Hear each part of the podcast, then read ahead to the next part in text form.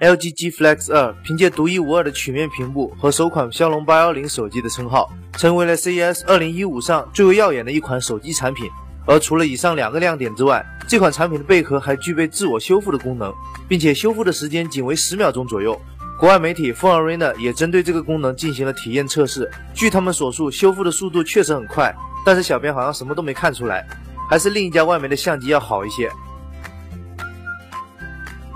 而在本届 CES 的可穿戴设备上，Apple Watch 的展出赚足了眼球。呃，不好意思，这不是 Apple Watch，而是明目张胆展出的借鉴产品。至于来自哪里，大家心里都应该很清楚了吧？针对这些展出的产品，英国金融时报撰文批评了这些厂商。在这个全球最大的科技展会上，这种明目张胆的抄袭，显示出了中国企业在仿造领先产品上的速度、大胆和惊人的精确度。听上去似乎并不是什么赞扬的话。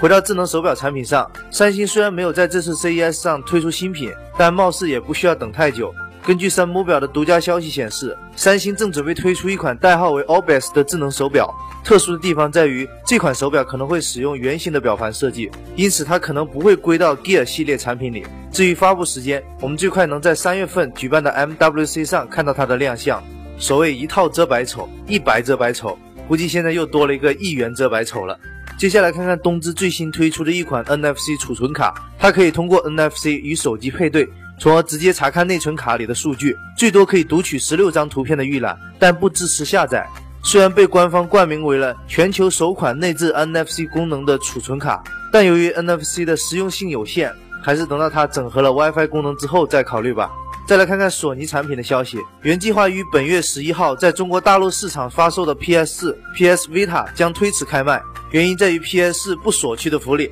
呃，不是不锁区的问题已经遭到了举报，上海监管部门就举报重新进行了核查，然后就没有然后了。随后这位举报者已经被人肉了出来，祝他好运吧，安全第一。最后来看看国内的消息，继上次真机谍照出现之后，小米手机五的渲染图被首次曝光，可以看到机身确实很薄，设计上也秉承了小米的一贯风格，但可信度依旧有待确认。而小米的红米手机二在今天中午正式开卖，不过这次售罄的时间花了四分十六秒。小米 CEO 雷军在微博上表示，首月将会提供一百万台红米二的购买。看来产能对于现在的手机厂商来说已经不是问题。魅族在本周宣布砍单三十万之后，在京东成功付款的订单也承诺十天之内发货。现在抢到手机已经没有以前那种成就感了。哎，不说了，我去吃药了。